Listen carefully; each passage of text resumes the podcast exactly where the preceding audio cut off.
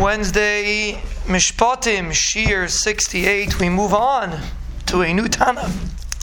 Rabban Shimon ben Gamliel. Now it gets very confusing because everybody has similar names, and therefore, this Rabban Shimon ben Gamliel is the first Rabban Shimon Gamliel. He was Shimon ben Gamliel Hazaken.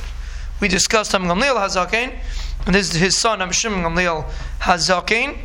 He was the first of the Asara Haruge Malchus, and it's very important to keep in mind that Asara Haruge Malchus were not all killed at one time.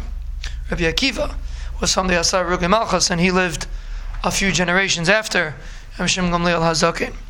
Shimon Gamliel Hazaken was the first of the Haruge Malchus. He was a contemporary with Rabbi Shmuel Kohen Gadol, Rabbi Yochanan ben Zakkai that we discussed, and Rabbi Hil Rabbi Elazar ben Yaakov that we did not discuss yet. He was a great grandson of Hillel Hazaken.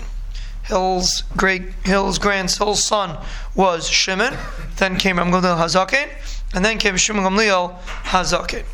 So Shimon Gamliel was the Nasi for 20 years before the Churban Beis Hamikdash, and the Tzdukim already took over the Kohen Gadol's position, and they were trying to create a independence from the Roman Empire, and there was a tremendous uh, tumult at that time. And the story of Kamsa Bar Kamsa, that uh, he's tr- he was trying to uh, say lashon hara to the Roman Emperor and tell him that the Yidden were not uh, being part of, they were not telling to to Rome. So Bar Kamsa made a mum in it, and he made it not right to be makriv, and there was a big machlaikis if they should be makriv or they shouldn't be makriv it. Most of the Gedalim held, most of the Tanoim held that they should, some did not, and therefore they were not makriv it, and that created a difficulty that ultimately led to the Churban Beis Hamikdash. Very important to keep in mind that Avigdor Miller, the way he looks at history, is through Torah words. Kamsa and Bar Kamsa were both not Beseder. He says they were both Tztukim, and that's why whenever Chazal talk about Sinas Chinam in the second Beis Hamikdash, and the example is Kamsa and Bar Kamsa, he says when we're talking about the Sinas Chinam between the Tztukim and the Chachamim, not amongst the Chachamim themselves. It's always the Tztukim. Whenever the whenever the in this example, Bar Kamsa and Kamsa are both Tztukim, and that's why they were not the greatest people in Klal Yisrael, and that's how such a thing could take place. now, a very interesting thing that happened during Ibn Shimon's lifetime is that there was a individual by the name of Yosef ben Matisyahu who was appointed as the general to defend the northern portion of Eretz Israel, and Ibn Shimon tried to get involved and to stop him from being in charge, and people didn't listen.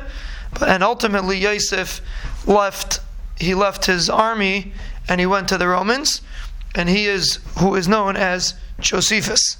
So most of the history that people have from that time comes from Josephus and Avigdor Miller in his many books on history attacks Josephus. He said he's a liar, and he proves it many times. So a lot of historical perceptions that are in many history books come from Josephus, and he was a chakran with an agenda to put down the Chachamim because he was attacked by the Chachamim.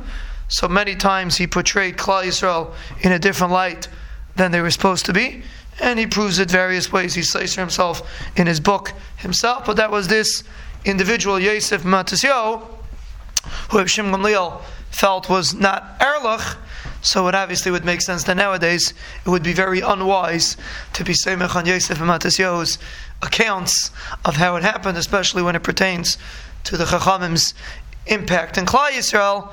And Avigdor Miller in his books goes to great lengths to explain how the Chachamim's approach to the story is very different than Josephus, and rightfully so, because Josephus generally said lies and the Chamim always said the truth. And there's one example: Josephus abandoned Klal Yisrael and he went and he defected to the Romans.